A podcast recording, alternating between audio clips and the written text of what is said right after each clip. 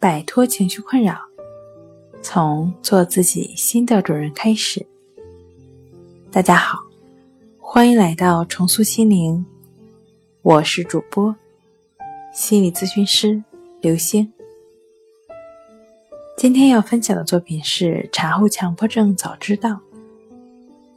想要了解我们更多、更丰富的作品，可以关注我们的微信公众账号“重塑心灵心理康复中心”。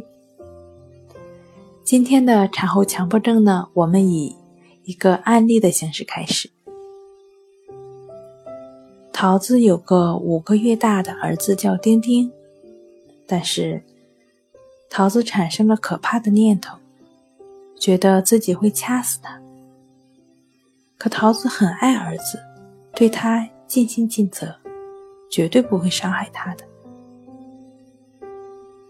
桃子强迫自己去外界求助，他曾经去寻求过一位心理医生的帮助，告诉他了自己的想法，跟他说自己在脑海中看到丁丁被放在棺材里，自己则进了监狱。还说丁丁已经逃脱自己好几次的企图谋杀了，当然这都是臆想出来的。他说自己不敢把丁丁放在浴缸里，也不敢单独的跟他待在一起，因为他无法确保自己不会杀掉他，特别是在熟睡的时候，他无法意识到他的双手已经在丁丁的喉咙上。这也都是臆想出来的。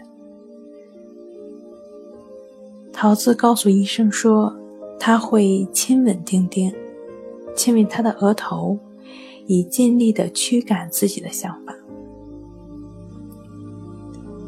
其实，桃子对于丁丁呢，并无任何的威胁，他只不过是患上了产后强迫症而已。你有没有听说过产后强迫症呢？产后抑郁是个严重的问题，这到现在已经是众所周知的了。未来母亲们在了解生产后的几个月中，她们可能不得不跟产后抑郁症展开搏斗。但是在科学和医学期刊之外，却鲜有人听说过产后强迫症。但这也是很常见的问题。第一次生育的母亲中出现产后强迫症的多达十分之一。生产会加重强迫症患者的病情，而原先没有强迫症的女性，也可能会因此首次的产生强迫的症状。产后强迫症像产后抑郁症一样普遍，但。目前还没有一例产后强迫的妈妈伤害自己的孩子，实施实际性的伤害行为，也不排除有一些产后妈妈没有意识到自己的强迫问题。不过，只要产后妈妈自己不觉得痛苦，没有很强的痛苦感，都是可以自行调节的。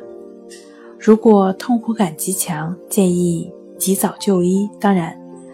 妈妈们也可以通过融入在生活中的心理活动的练习，帮助自己脱产后强迫，比如亦是如此的练习。好了，今天就跟大家分享到这儿。这里是我们的重塑心灵。如果你有什么情绪方面的困扰，都可以在微信平台添加 “s u 零一一二三四”。五六七八九，即可与专业的咨询师对话。你的情绪，我来解决。那我们下期节目再见。